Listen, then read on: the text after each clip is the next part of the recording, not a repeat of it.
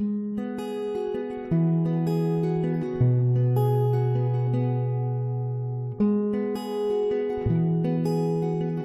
Hope Church.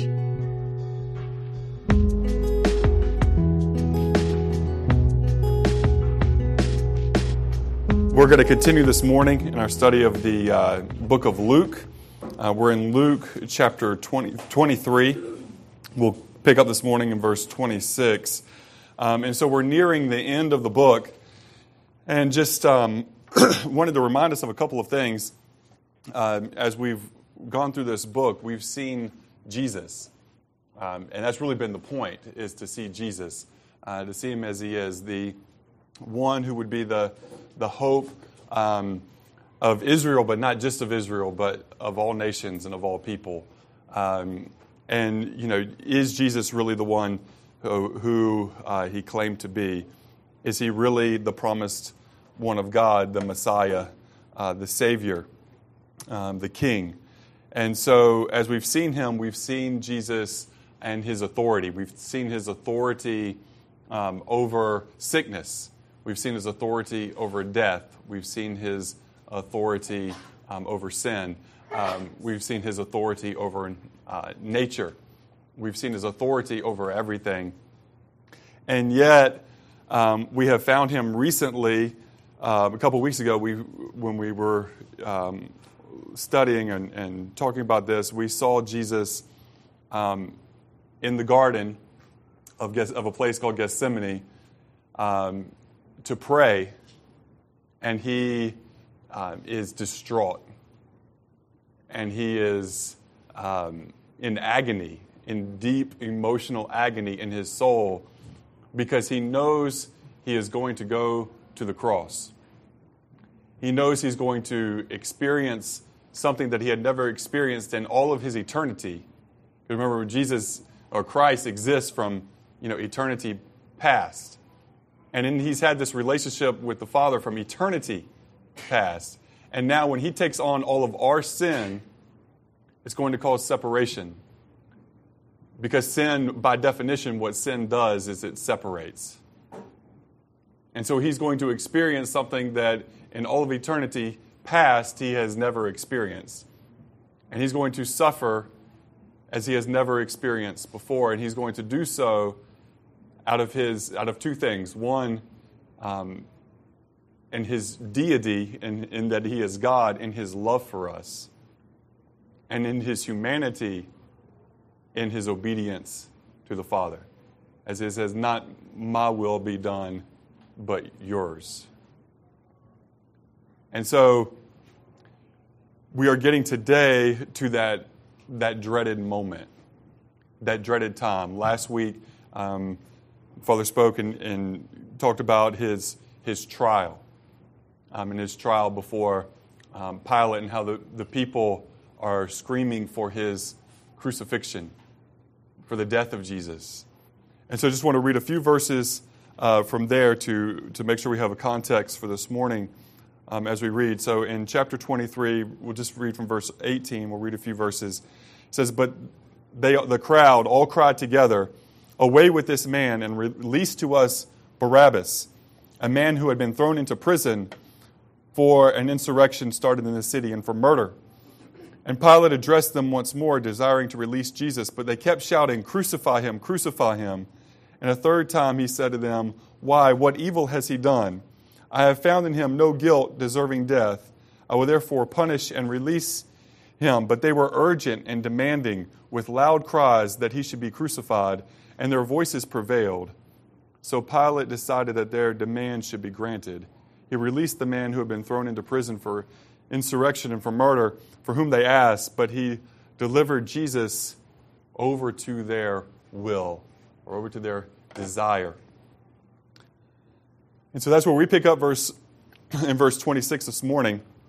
It says, As they led Jesus away, a man named Simon, who was from Cyrene, happened to be coming in from the countryside, and the soldiers seized him and put the cross in him and made him carry it behind Jesus. And so I just want to stop there for a moment. And I want us to have this picture in their mind that they are leading Jesus and the cross, and there's this procession to go to the place where Jesus is going to be crucified, where he's going to be hung on the cross. And there happens to be this man coming in from the countryside. He hasn't participated, he hasn't been witness to all that has happened to this point. But today, his life is going to be changed, it is going to be altered. He doesn't expect, we don't see any reason to, to have an idea that, that this man, Simon of Cyrene, would expect to be a participant in this story.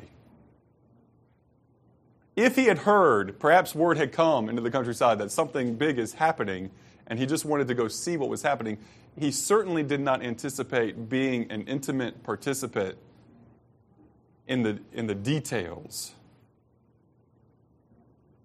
He might have come to see things from a distance, but things were about to get very personal for him. I think that, that is, a, is a, in some ways a metaphor or a picture for what happens to a lot of people. And it's a beautiful thing. A lot of people, you know, are going through their lives and they're kind of just, you know, minding their own business. They're just doing their life, what they would expect to do. They're, they're going to school or going to work or going to play a sport or whatever it is. And along the way, they get interrupted and they meet Jesus and it's a life altering experience. And it's really interesting because in the, in the book of Mark, which is tell, also telling the same story, it tells it this way it says, They compelled a certain man, Simon, a Cyrenian, the father of Alexander and Rufus, as he was coming out of the country and passing by to bear his cross. Now, why does it say the father of Alexander and Rufus? It's because, you know, when Mark is writing his gospel, he knows these people. You know, there's an intimate connection that these, this family is now part of this story. And I don't think it's a jump or a, a leap at all to say that these people are now part of the community of faith, that they are followers, you know, of Jesus. Because of what happened on that day when their father was going, you know, perhaps to, to see what was happening, or perhaps didn't have a clue at all, and unexpectedly got wrapped up into the story of Jesus. You know, and as I look around, you know, this room today, I see people who, uh, many people who, you know, you were going along with your life, and all of a sudden you got interrupted by Jesus. That's awesome. It's powerful. And maybe there's still some yet who will hear this message this morning who just even now your life is beginning to be interrupted. It's beginning to be altered forever by Jesus. And so let's pray and then we'll continue with the rest of the, of the lesson for this morning. Heavenly Father, we thank you, dear God, for the privilege to be here this morning to look into your word. we thank you that so many of us have experienced that we were going along in our lives and you stopped us in our tracks, dear Jesus. You showed yourself to us. We were interrupted by you, that oftentimes we were not even looking for you. And yet, you did something in our lives. You showed us yourself. And when we saw you in your glory, we saw you as King and as Savior, we couldn't help but believe in you. We couldn't help but fall on our knees before you. We couldn't help but to worship you and to give our lives to you because, Jesus, you are the only true King. You are the only true Savior. So, as we look, dear Jesus, as you went to the cross, as we look at the details of that this morning, we say thank you that you went and you paid our debt that we could not pay, and you took our shame that we could do nothing with but try to cover and hide. And you've taken it all. and you, you took it on yourself as you were humiliated in our place and as you took our, our sins upon you. And Lord, you have purchased our freedom. And so, Lord, we pray that you would free more people, and those of us you have freed, you pray, we pray, Lord Jesus, that you will help us live as free people, not again under any bondage. And we ask it, dear Jesus, in your precious name. Amen. So it says um, in verse 27, it says, A large crowd trailed behind, including many grief stricken women. But Jesus turned and said to them, Daughters of Jerusalem, don't weep for me, but weep for yourselves and for your children. For the days are coming when they will say, Fortunate indeed are the women who are childless, the wombs that have not borne a child, and the breasts which have never nursed. People will beg the mountains, Fall on us, and plead with the hills, Bury us. For if these things are done when the tree is green, what will happen when it is dry. Man, those are some words there that Jesus has as you know he's going to the cross and he tells these women. And it's interesting you know when we look at the life of jesus um, it seems like it's it's easier for the, the women to identify you know earlier who he really is. They see jesus in his you know purity. They see jesus in his humanity. They see Jesus in his um, love and in his power. And they are, and this is, you know, I'm, I'm basing this on some on, on, personal experience, but I think it's, tr- it's true, you know, in cultures all over the world today. Um, it's true in our ministry in, in Mexico and, and in the mountains. Um, it's, it just seems easier for, the, for, the, for women. Women have pride, but women seem to have a little bit less pride and to say, Lord, I need you. But you know, those as men, you know, a lot of times we can just be some hard-hearted dudes. And we can say, you know what? I can do it on my own. I can do my life on my own.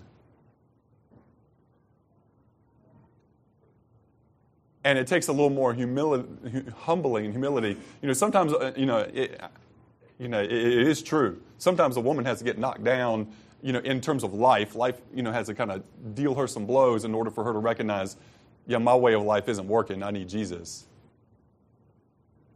But it is true, I think, more so, you know, for men, just in, in you know, in general terms. Obviously, exceptions to these things, but in general terms. You know, when we go preach the gospel in the mountains in Mexico, you know, women and children will believe in Jesus and they hear about him, but many times the men have too, you know, so much pride, they say, I don't need that. I don't need that. And that's even in a culture where people are more humble than most cultures. That's even in a humble culture. More or less an arrogant culture like the one we, we have and that we live in.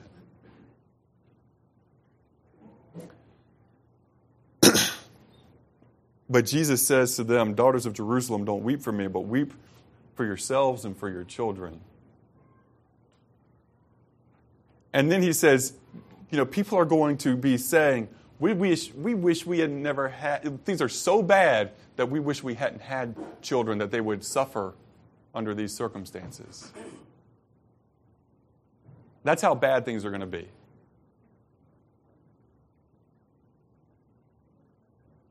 Wow, that's intense. So, what's he talking about there? Well, he's, you know, uh, in a near term sense, and specifically for these very women that he's speaking to, many of them and their children and, or their grandchildren are going to be, are going to experience the, the, you know, fall of Jerusalem and the destruction, you know, of the temple where not one stone lays on top of another, where it's, you know, completely, you know, destroyed, where people are running to the hills, where things are so terrible. And Jesus says, you know, he says this um, if these things are done when the tree is green, what will happen when it is dry? What, is he saying there? He's saying that there is life here, right now, available to you. There is life. Because Jesus is right there with them. But what about when that's not so much um, the case? You know, when, when Jesus, you know, he's going to die, he's going to be buried, he is going to raise from the dead, which uh, Kevin Grasso is going to bring to us next week. You know, so that's going to happen. We celebrate that. But then there's going to be this, Jesus is going to go back to his father, and there's going to be um, some trouble that comes. And then if we look way out, we see as we read the book of Revelation that there's also more trouble to come, not just for Israel, but for all the nations. And so there's going to be even a future time when there are people in places who are going to cry out. And this, and you know, we see like near-term things. I mean, this has happened in history. You know, we think about, you know, you think about the Holocaust and you know World War II, and you know there were people then who were you know, wishing that they were, had never been born and wishing that they hadn't had children because things were so terrible and so awful. What a terrible thing. But he gives it as a, a, a warning, and it's kind of, and in, and in some ways, it, it, might not seem super obvious on first read, but I think in some ways there's a, a call there for faith, a call there to believe, you know, in him, a, a call to find salvation in his name. So, verse 32 says, Two others, both criminals, were led out to be executed with him. You know, and, and we don't read a lot about the details of that, but I guess you could imagine that, like, well, we're going to have a crucifixion. These other guys are scheduled to be crucified, so we might as well go ahead and do that now. And um, they take them out. They were led out to be executed with them. And they, when they came to a place called the skull, they nailed him to the cross and the criminals were also crucified, one on his right and one on his left. Now, Jesus has already suffered immensely. He's already been beaten on his back with you know 39 lashes that have you know ripped his flesh. He's already been hit in his face many times and his beard you know yanked out. He's already had a crown of thorns placed onto his head and you know beaten in his physical suffering has also, you know, has been immense. But I don't, I, and I don't know that we can even, you know, imagine what it would be like to have nails driven into your hands and into your, you know, through your flesh, and to be hanging by that. Even the the jolt of it, as you know, the, it's put into the ground. We, it's it's difficult for our minds to imagine that suffering, and yet we're only there talking about the physical. You know, and I think so many times we do this. We focus on the physical suffering of Jesus because it's so intense to us, but we haven't talked about the emotional and we haven't talked about the spiritual.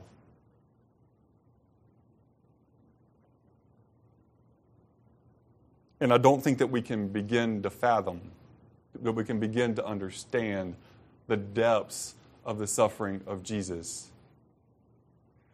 And that there's a reason that he was grieved. And, and when he was in the garden and he was praying, that he was grieved in the deepest anguish of his soul. And with all of that, verse 34 it says, Jesus said, Father, forgive them, for they don't know what they are doing. And the soldiers gambled for his clothes by throwing dice said, Father, forgive them, for they don't know what they're doing. All of that that he has suffered, all of that that he is enduring at the hands of sinful people. And remember, he's doing that on behalf of all sinful people. These were the sinful people who were, you know, doing the physical acts. But you and I need to remember that it's my sin that put Jesus on the cross, and it's your sin that put Jesus on the cross. That you and I have a responsibility with that.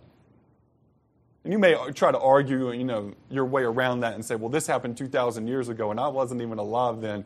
Well, from when you were small, you were in you know, rebellion and in sin and shaking your fist at God.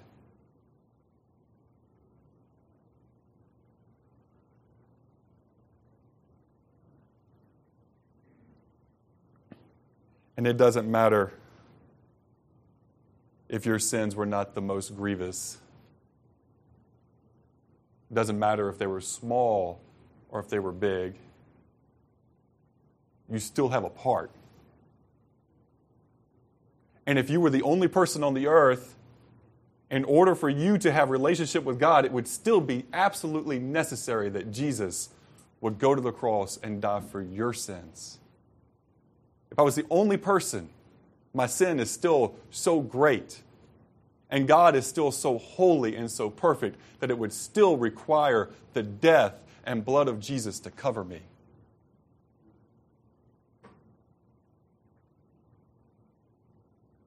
And in order to come to Jesus, you kind of have to, you know, you have to own that and say, it's my sin. I'm responsible. I'm the reason. You know, this is a very personal and intimate thing we're talking about here.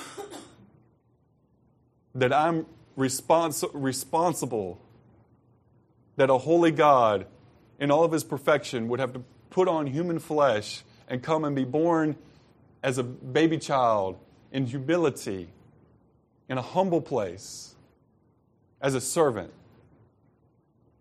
and that he would live his life and that he would suffer, and that he would be humiliated, and he would be stripped of his clothes, and he would be nailed to a cross, and he would suffer and he would die for me. It's intimate, it's personal. I have offended God that much. You have offended God that much.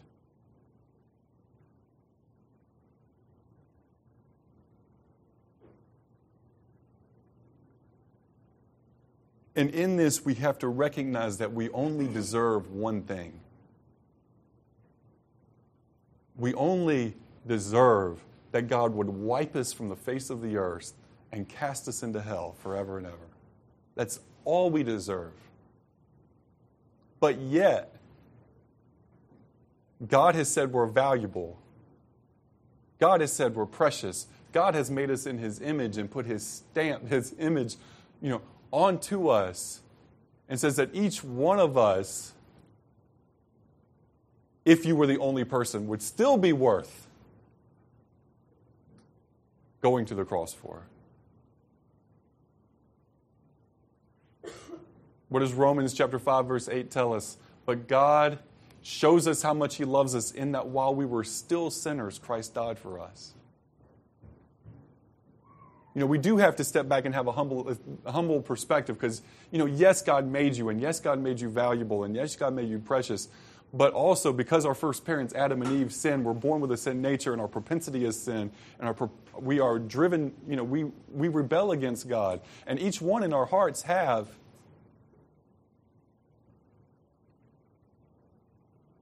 and there's nothing good in our own merit. God never looked down and said, Well, I'm going to send Jesus because Chet's good enough and he deserves it. It's the opposite of that. I'm going to send Jesus because Chet is a desperate sinner who can only be saved by a radical love of God that sends his only begotten Son to the cross in my place. It's a radical love that God has for us, and it's it's powerful.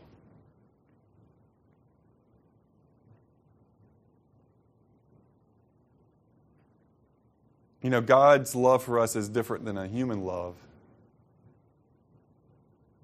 You know, that we, we, we you know, oftentimes our human love is driven on, on our perceived value. You know, we, we value a person. Sometimes we just value them, you know, because of a position, whether part of our family or, you know, whatever it is. But we find some reason You know, I'm just talking about in the flesh now. I'm not talking about in the love that we have that comes from God. I'm just talking about in our human flesh. You know, we find some reason to love. But God loves us because He loves us.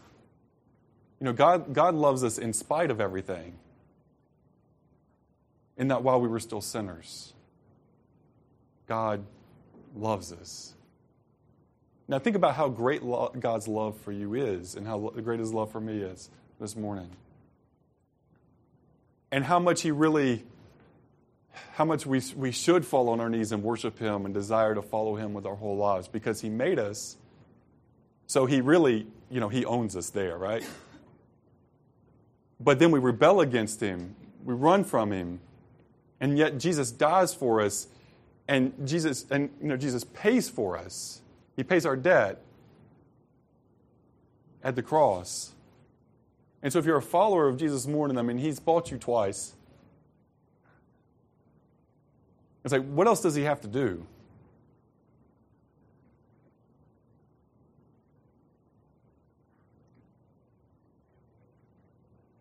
You know, so many times people are looking and they go, you know, well, if God will only do something in my life, if God will only provide this or give this, then I'll follow him. It's like, really? Are we serious? Are we kidding? I hope we're kidding. I hope we haven't really thought this through and still have that attitude. Because if you have Jesus, made, you know, God made you, Jesus died for you, does he need to do anything else to prove his love for you?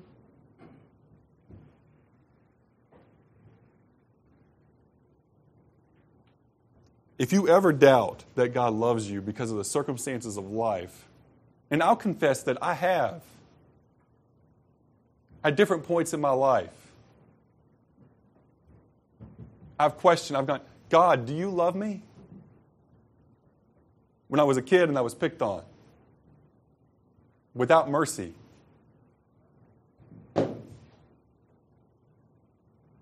God, do you love me?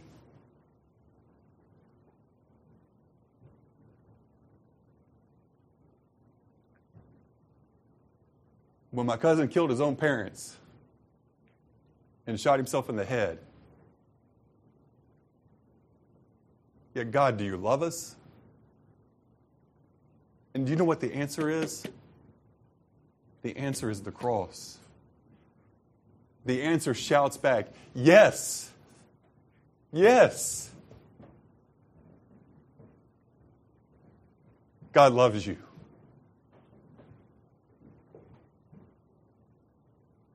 Yes, God loves you.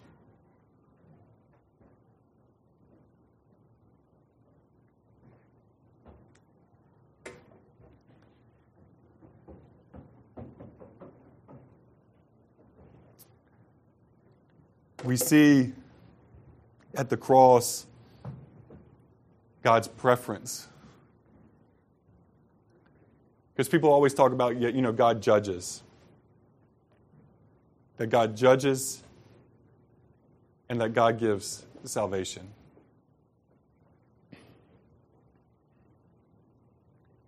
When Jesus says, Father, forgive them, for they don't know what they're doing, Jesus knows the preference of his Father because his preference is the same. Because we talk about God being a God who judges, and we talk about God being a God who gives salvation and who gives mercy. But if you look back in the Old Testament, time and time again, you will see God, either himself directly or through a prophet, calling the nation of Israel to repentance. If you would only, you know, turn, if you would only repent, if you would only turn from your sin and follow me and worship me, then I would, you know, forgive you and, and cleanse you, and I wouldn't bring judgment on you. You know, that's the refrain, time, you know, time and time again that is said to the nation of Israel. You know, read the prophets and you see it. God hasn't changed. He's always had a bias, He's always had a preference for mercy. He only judges because that's the last resort, because His holiness demands it. But His preference is mercy is grace. That's his preference. So, what we see Jesus ask his Father for here is no different than what the Father has desired and what the God of Israel, Yahweh, has desired from all the way back at the beginning first created this.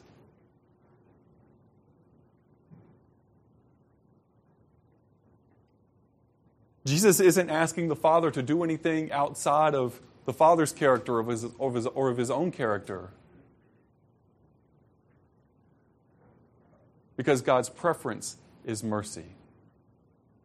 But again, we have to have the balance and we have to remember because people will take that and they'll say, well, God's preference is love. You know, God is love and God's preference is mercy, and therefore no one will be judged and no one will go to hell. And that's a lie from the pit of hell. It's a lie from Satan. It's a lie that causes people not to take life and death seriously. It's a lie that just says you'll be okay and just believe whatever you want to believe and live however you want to live and you know you'll be okay. Or or it's a lie that just says well just try to be a good person and if you try to be a good person well that's enough. And God knows you tried to be a good person and so then no. No, no, no.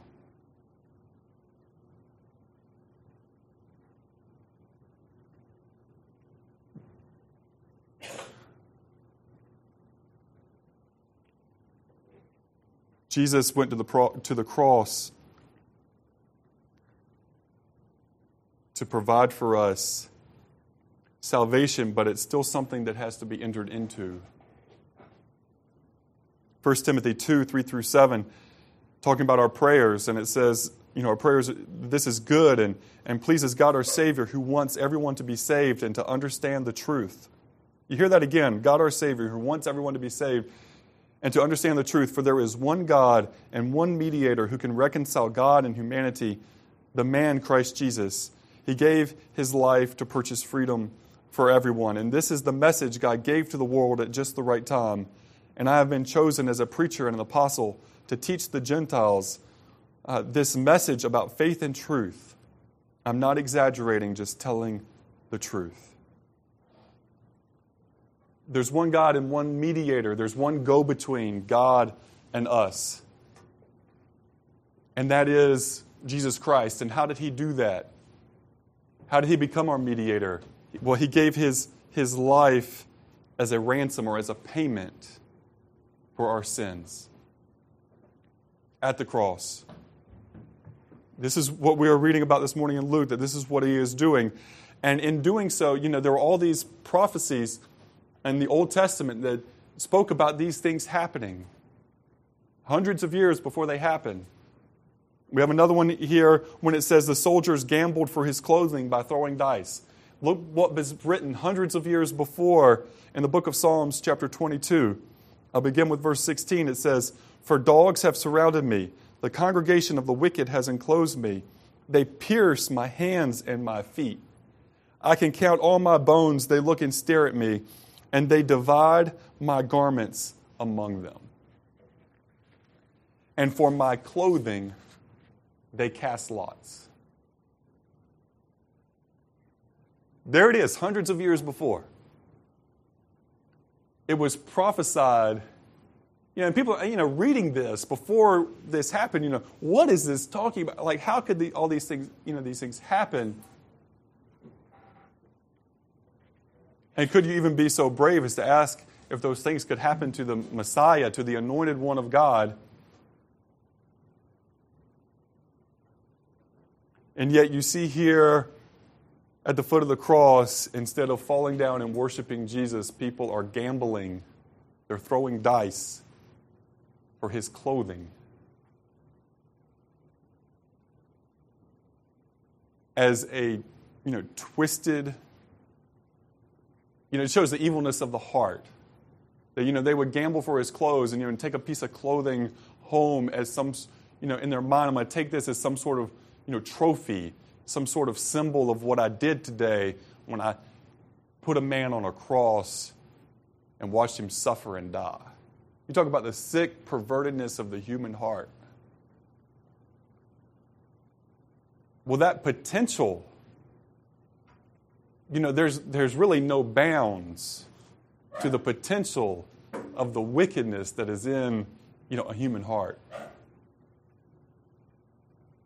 You know, you look back through history at all the atrocities, and even the atrocities that are going around today, and you say, "Oh, that's a you know a twisted, wick, you know, wicked, you know, human being." And the reality is, that's an average human being. That's an average human being whose sin has become full blown.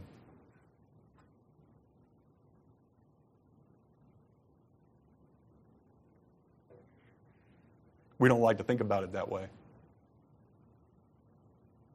We don't like to think about the reality that our neighbors,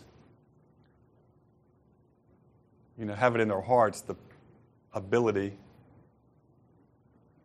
I mean, as I talked about my own family earlier, I never would have thought that in my own, you know, family that somebody that shared some DNA with me would have the capacity to walk into his mother's room, room and to load her with bullets. It, the depravity of the human heart.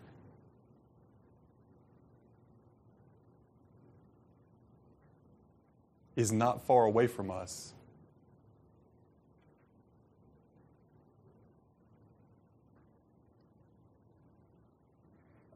What people are capable of.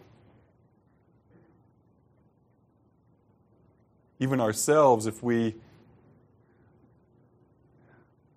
may have some limits, but you know, if you're if you're not in fellowship with the Lord, you know, you and I are still capable of doing some pretty nasty things.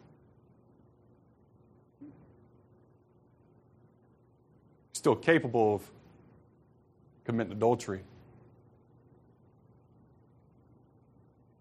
Still capable of lying to get yourself a promotion. Still capable of some, throwing somebody else under the bus, you know, metaphorically, in order to benefit yourself. Still capable to hurt somebody else in order to feel better about yourself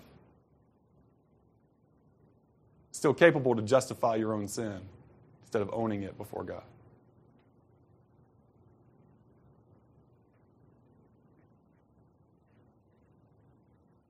Still capable to say a hurtful word to the person on this earth that you love the most. Still capable of all that. And so I want us to understand that each one of us, you know, I need Jesus today as much as I ever have on any other day. I need Jesus today. And I need to walk closely with him today. I need to be at his feet today. I need him every day.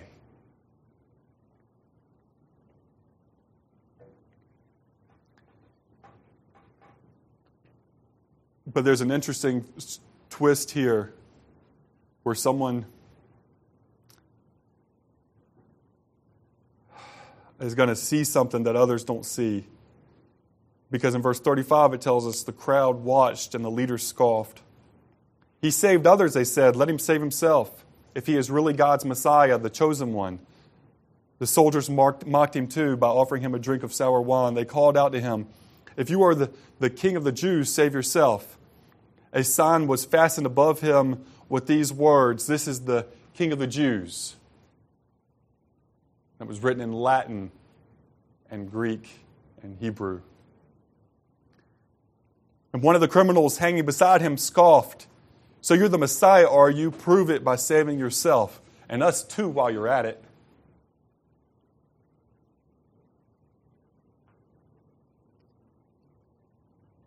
So let's look at the emphasis here.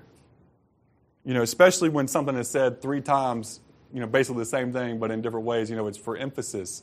It's for us to understand, you know, the scene and to be able to see it clearly in our minds and in our hearts of what's taking place at this time as the, the religious leaders are mocking Jesus you know, he saved others. You know, they're referring back to his miracles that he had done where he had healed people of their sicknesses. And they're saying, oh, he saved others, you know, even kind of trying to put all of that in doubt. You know, if he's really the Messiah, if he's really the Savior, if he's really of God, isn't he going to save himself too? The soldiers,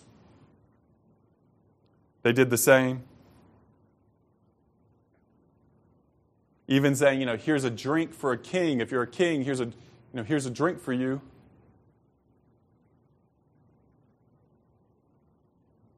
And One of the criminals in this, you know, you have to hear this in the tone I believe is intended, the sarcasm that's there.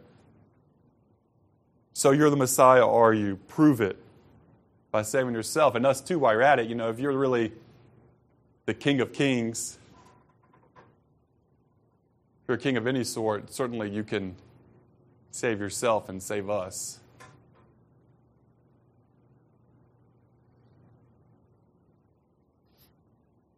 You know, and in their darkened and twisted minds, their mentality that, that if Jesus wouldn't save himself, then certainly he wasn't who he said he was, wasn't who he claimed to be, wasn't who his disciples claimed him to be.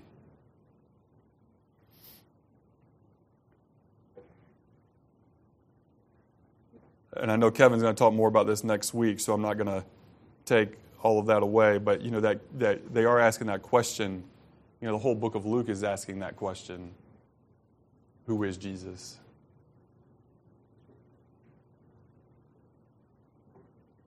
But verse 40, there's somebody who understands, who sees, and he's not a person you would expect to see in this moment. Even he sees it despite his own suffering. It says, but the verse 40, the other criminal protested, Don't you even fear God, even when you are sentenced to die? We deserve to die for our crimes, but this man hasn't done anything wrong. And then he said to Jesus, Remember me when you come into your kingdom. said, Jesus, remember me when you come into your kingdom.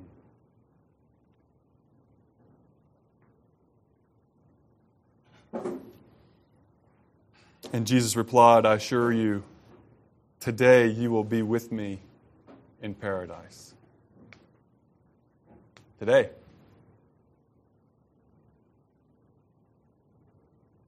He saw the man's faith. And really, that is the key thing. You know, there's not a particular phrase that, I mean, this man didn't say what is, you know, what we call, you know, the sinner's prayer. You know, you know he, he didn't do that. But, he, you know, he obviously, what he, what he does do, when he says, Jesus, remember me when you come into your kingdom, he acknowledges, you know, Jesus, your king.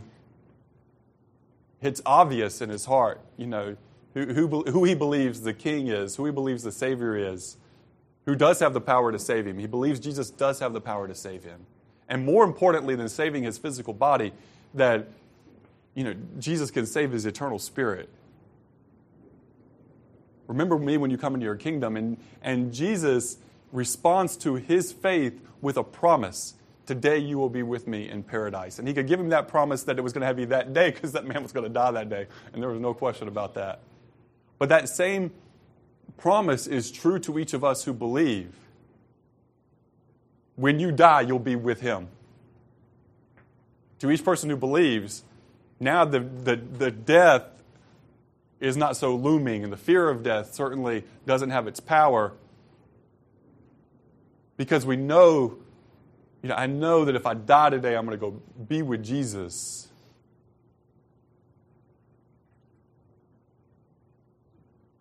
And is there any better assurance than that?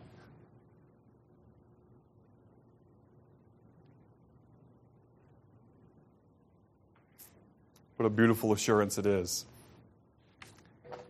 I'm not going to get into this today for the sake of time, but you know, there's that question of, you know, when Jesus died on the cross, you know, did he go to hell? later on it came out in, you know, in some of the creeds and things like that. And we talk about that in the house fellowships and Bible study um, on that, that question.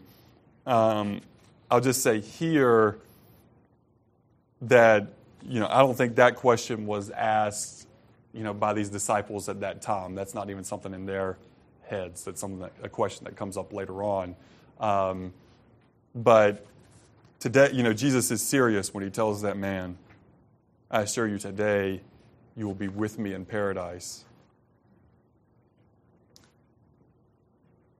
Now, verse 40, 44 By this time it was about noon, and darkness fell across the whole land until three o'clock. The light from the sun was gone, and suddenly the curtain in the sanctuary of the temple was torn down the middle. And then Jesus shouted, Father, into your hands I commit my spirit. And with those words, he breathed his last. And then the Roman officer, overseeing the execution, saw what had happened. He worshiped God and said, Surely this man was innocent. And when all the crowd that came to see the crucifixion saw what happened, they went home in deep sorrow. But Jesus' friends, including the women who had come who had followed him from Galilee, stood at a distance watching.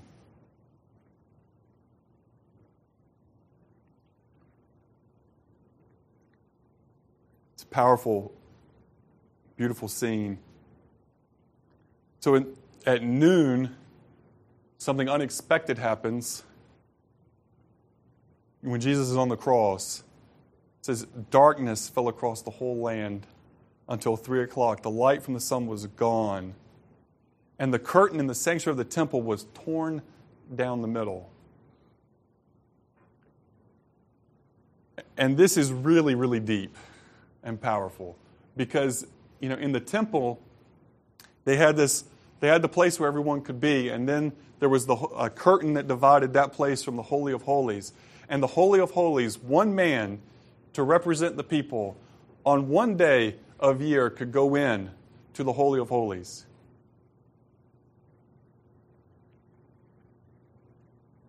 And this here is extremely symbolic and powerful because Jesus, being our high priest, being the mediator, the go between of, of this new covenant that Jesus had already talked about when he had his Last Supper with the disciples, he talked about this new covenant that's coming. And so now, with Jesus being the mediator, he rips that, that divider down.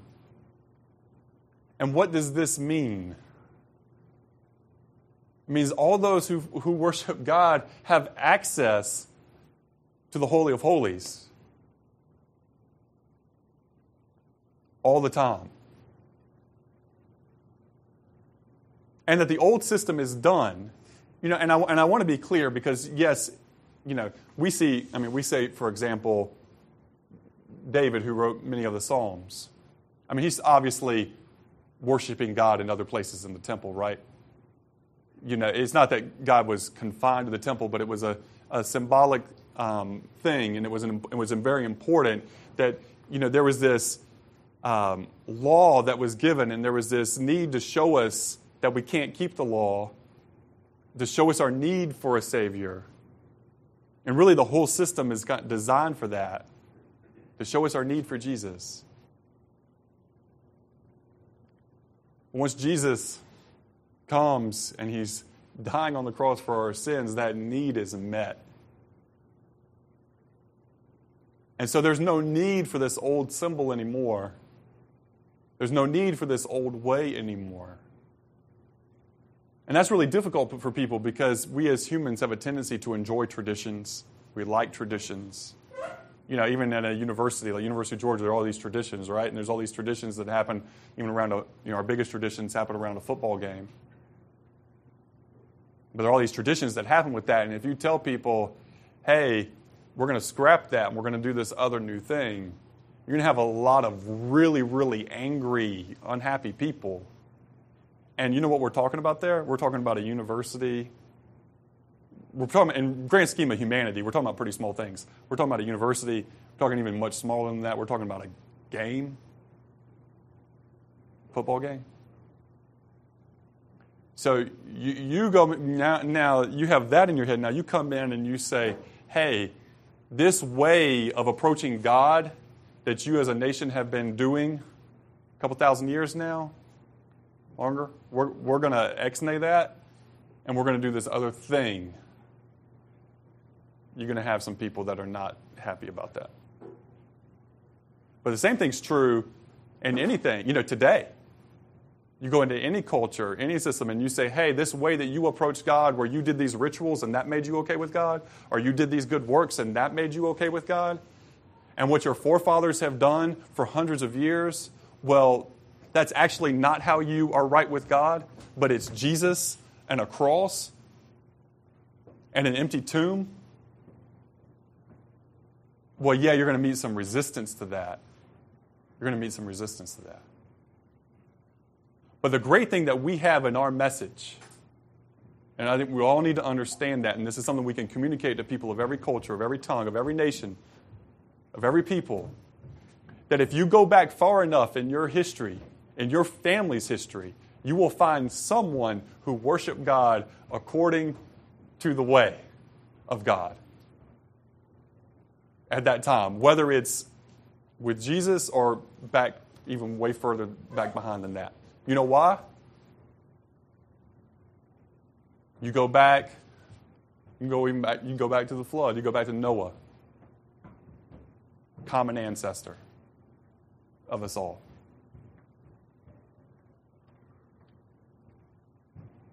You go back, Adam and Eve. We still share our common humanity. We all have the same first parents.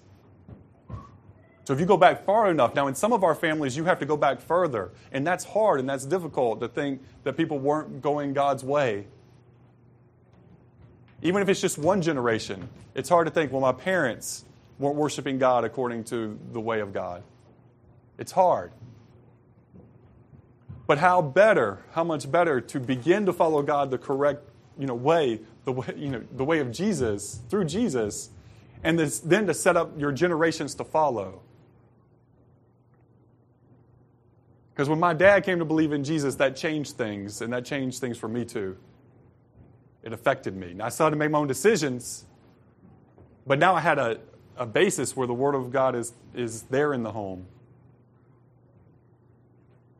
And we have you know, people in our, in our church that they're the first people in their families in a, in a long time to believe in Jesus and to follow him according to you know, salvation by faith and not of their own doing.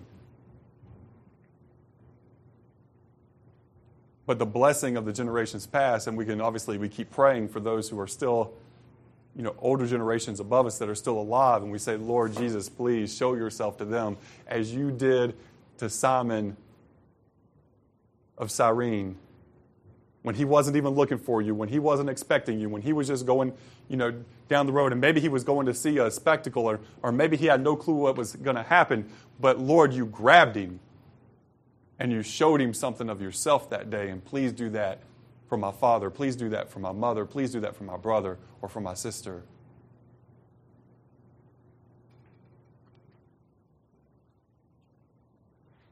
Show yourself to them. But when Jesus says, Father, I entrust my spirit into your hands, John 11 11 says, Jesus said, I am the good shepherd. The good shepherd gives his life for the sheep. As the Father, in verse 15, as the Father knows me, even so I know the Father, and I lay down my life for the sheep. And other sheep I have which are not of this fold, not of Israel. Them I must also bring, and they will hear my voice, and there will be one flock and one shepherd. And therefore my Father loves me, because I lay down my life that I may take it again. Now listen to this. No one takes it from me, but I lay it down of myself. I have power to lay it down, and I have power to take it again. This command I have received from my Father. Who, has, who still had all the power in the situation? Jesus did. He voluntarily gave his life, he laid his life down. He's able to say, Father, I commit my hands and my, my spirit into your hands because he's able to say when it's been done, when it's finished, when it's enough. And Luke doesn't um, record the words, but in the other gospel we have, you know, it is finished. Jesus on the cross says, it is finished. And the word that is used there really means it is, you know, it's paid. It's paid in full. It's the same word you would find if there was a bill and you know there was a debt. You know, you had bought 100 sheep and you owed, owed money for those sheep, and, you know, and they wrote out how much you owed, and then they'd write, Tetelestai, you know, it is paid. It is, pay, it is finished. You know, that debt is done away with. And so when, you know, when you, Jesus did the work, he did it all, but when you enter into it, you enter in and your debt is paid and it's paid in full. And it's not you have Jesus plus then the other good things you do. No, it's just Jesus. It's just Jesus. It's all Jesus. And it's what he did. He takes your debt, and then he does even more than that. He also takes your shame. Because, you know, we're ashamed when we look back at our lives. I know every single one of us are. We're ashamed at things we've done. We're ashamed when we were humiliated. We're ashamed of something about ourselves. We've all experienced that. I know you have. I know I have. This is a common human experience. Every human has a debt and a shame. And Jesus takes it all, and he had to suffer the most humiliation and the ultimate shame, hung naked on a cross for everyone to see. But he did that. He entered into our debt to take our debt. He entered into our shame to take our shame. Jesus did all of that for us. So, yes, it is all Him. Yes, our church is to be all about Him. We meet to Jesus and for Jesus. It's not my church, it's not your church, it's not anybody's church but Jesus' church. We get to be, participate and be part of it and to be in it. It's His church. In our lives, we need to have that same perspective. My life is Jesus' life. It's for Jesus, it's for Him, for His glory, for the good that He wants to use and to work and to come through it. And I lay myself down as Jesus prayed in the garden, you know, Father, not my will, but yours be done. How often do we pray that prayer when we get before our, our knees before Holy God and say, Lord, you know my heart, you know the things I want, what I want to do, and how I want to do it. But Lord, I lay it all down before you, and you say, and I'll obey. If Jesus could obey, my goodness, can't I?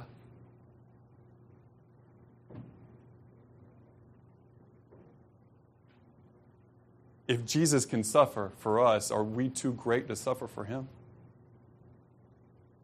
Are we too great to make a sacrifice? You know, sometimes it seems like if we're asked to do anything for, for Jesus, if Jesus asks us to do anything, we act like, you know, it's this huge deal. Well, let's remember the cross and put it in perspective. I do that. I say, Lord, I don't want to give this and that up because I like these things and they make me comfortable and they make me happy. I enjoy them. But at what cost?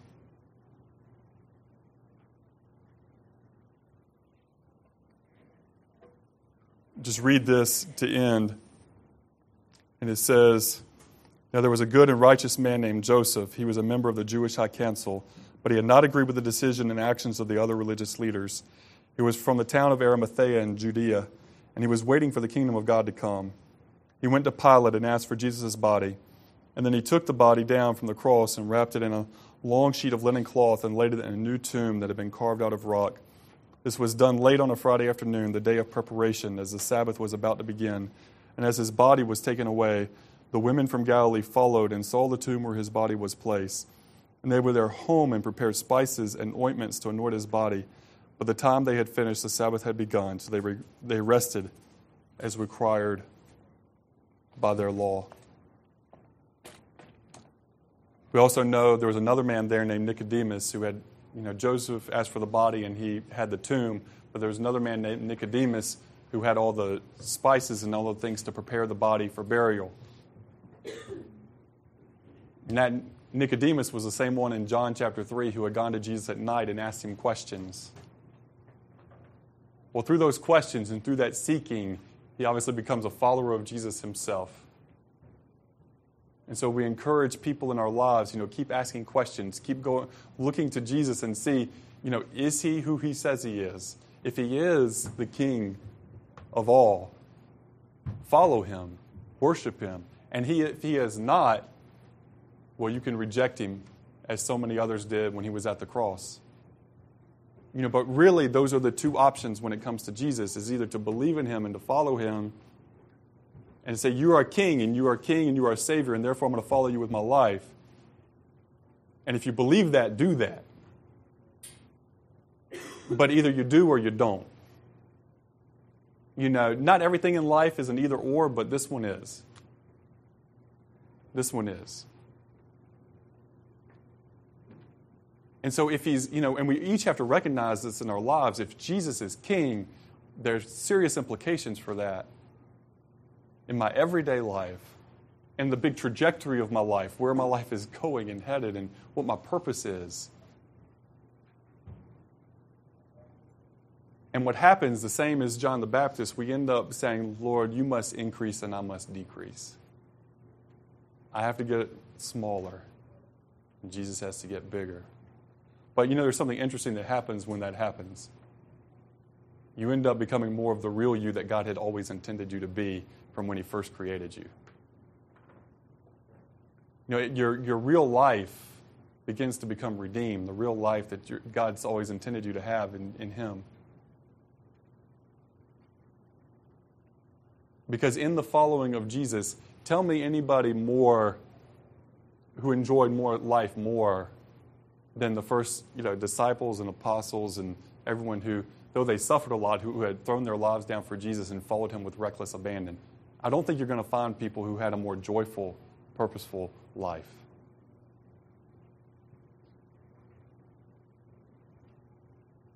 But sometimes, you know, but they had to make a serious trade. They had to trade the life that they had for that life, and it did come at a cost. And so that's where we always want to be very clear when we're talking to people about Jesus that we don't make it this thing where it's just, you know, God's going to love you and save you, and then that's all there is to it, and that's great. And now it's like they're, it's like you know they're buying fire insurance or something or some sort of insurance policy on their house, but instead of for their house, they're buying it for their life. It's not that. Following Jesus is it, we can't reduce it to that. Where that's that's just it. Because we're not supposed to just believe in him and then just go and do our thing.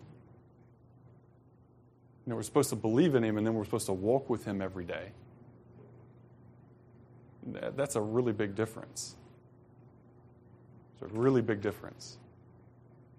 And so many times, you know, the, the church is, you know, maybe has a lot of numbers, talking about big picture as a whole, but it seems pretty pathetic a lot of times.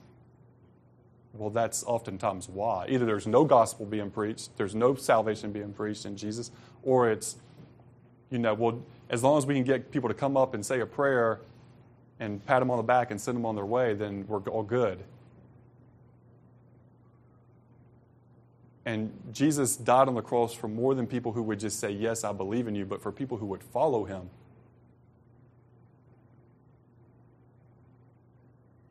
And who would lay their lives down for him, you know, in reckless abandon and say, Lord, it's all you, it's all for you, it's all yours.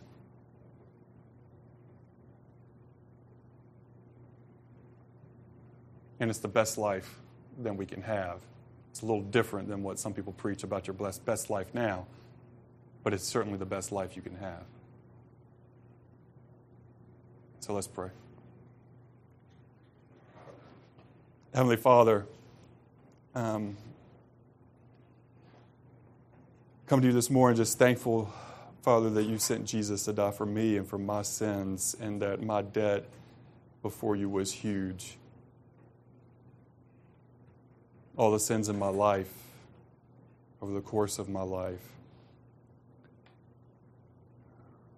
That Jesus, you went and paid for at the cross. And so I thank you for these. I thank you for your love. I thank you for your goodness.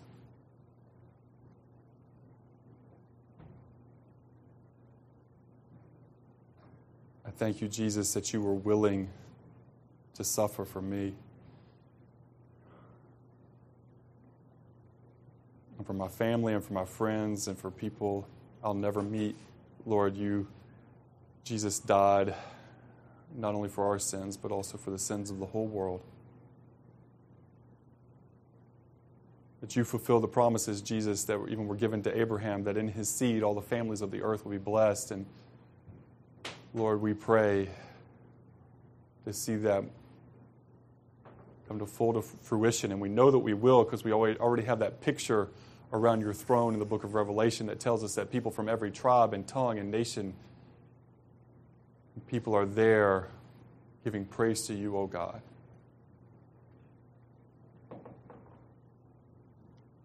So we're thankful, Jesus, that because of you, we have a message for all people.